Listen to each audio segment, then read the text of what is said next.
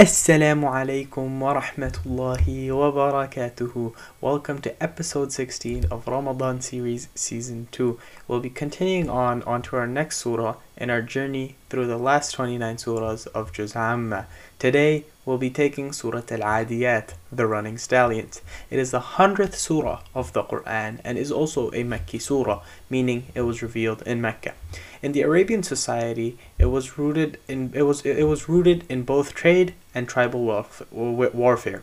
From time immemorial, the clash of mounted horsemen in the desert was the stuff of legend and lore, and many a man held as his dream the chance to raid and war against his neighbors to gain wealth and renown. The literally the literary device this chapter employs to get the listener's attention is a direct ev- evocation of just such an exhilarating scene. However, the charging horses are transformed in the second half of the surah or the chapter into a representation of materialistic people miserably and pathetic- pathetically clawing their way towards the false dream of wealth and worldly success.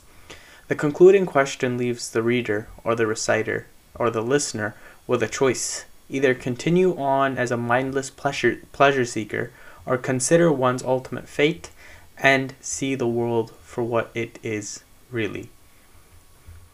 أعوذ بالله من الشيطان الرجيم بسم الله الرحمن الرحيم. والعاديات ضبحا فالموريات قدحا فالمغيرات صبحا فأثرن به نقعا فوسطن به جمعا. إن الإنسان لربه لكنود وإنه على ذلك لشهيد. وإنه لحب الخير لشديد. أفلا يعلم إذا بعثر ما في القبور وحصل ما في الصدور.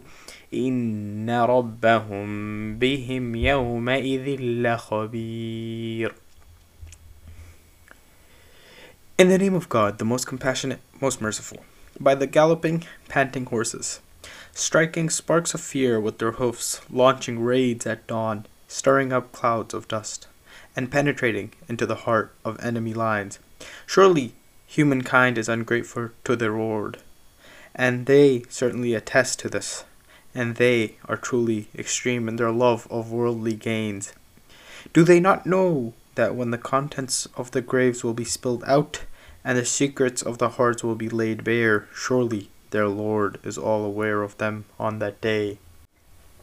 So a short tafsir on the surah is when we read ayah number 8, it says, And they are truly extreme in their love for worldly gains. The Prophet ﷺ said, Whoever focuses up only upon the world and its wealth, then Allah will scatter his affairs and his poverty will be ever present before his eyes. He won't get from the world any more than what's been allotted for him. Whoever focuses attention on his intentions upon the next life, then his affairs will be brought in order for him, and his true wealth will be placed in his heart. The wealth of the world will then come to him anyway, even though he doesn't strive after it. And then in the last ayah, it also says, Surely their Lord is all aware of them on that day. Umm Darda reports that she asked her husband, Abu Darda, what was wrong with him because he didn't ask for money and power like some others did. He answered that he heard the Prophet ﷺ say, Before you is a difficult ascent up to paradise, over which the heavily laden cannot climb. So he explained he wanted to be light for that climb. Jazakallahu khairan for listening today. See you tomorrow, inshaAllah. Wassalamu alaikum wa rahmatullahi wa barakatuhu.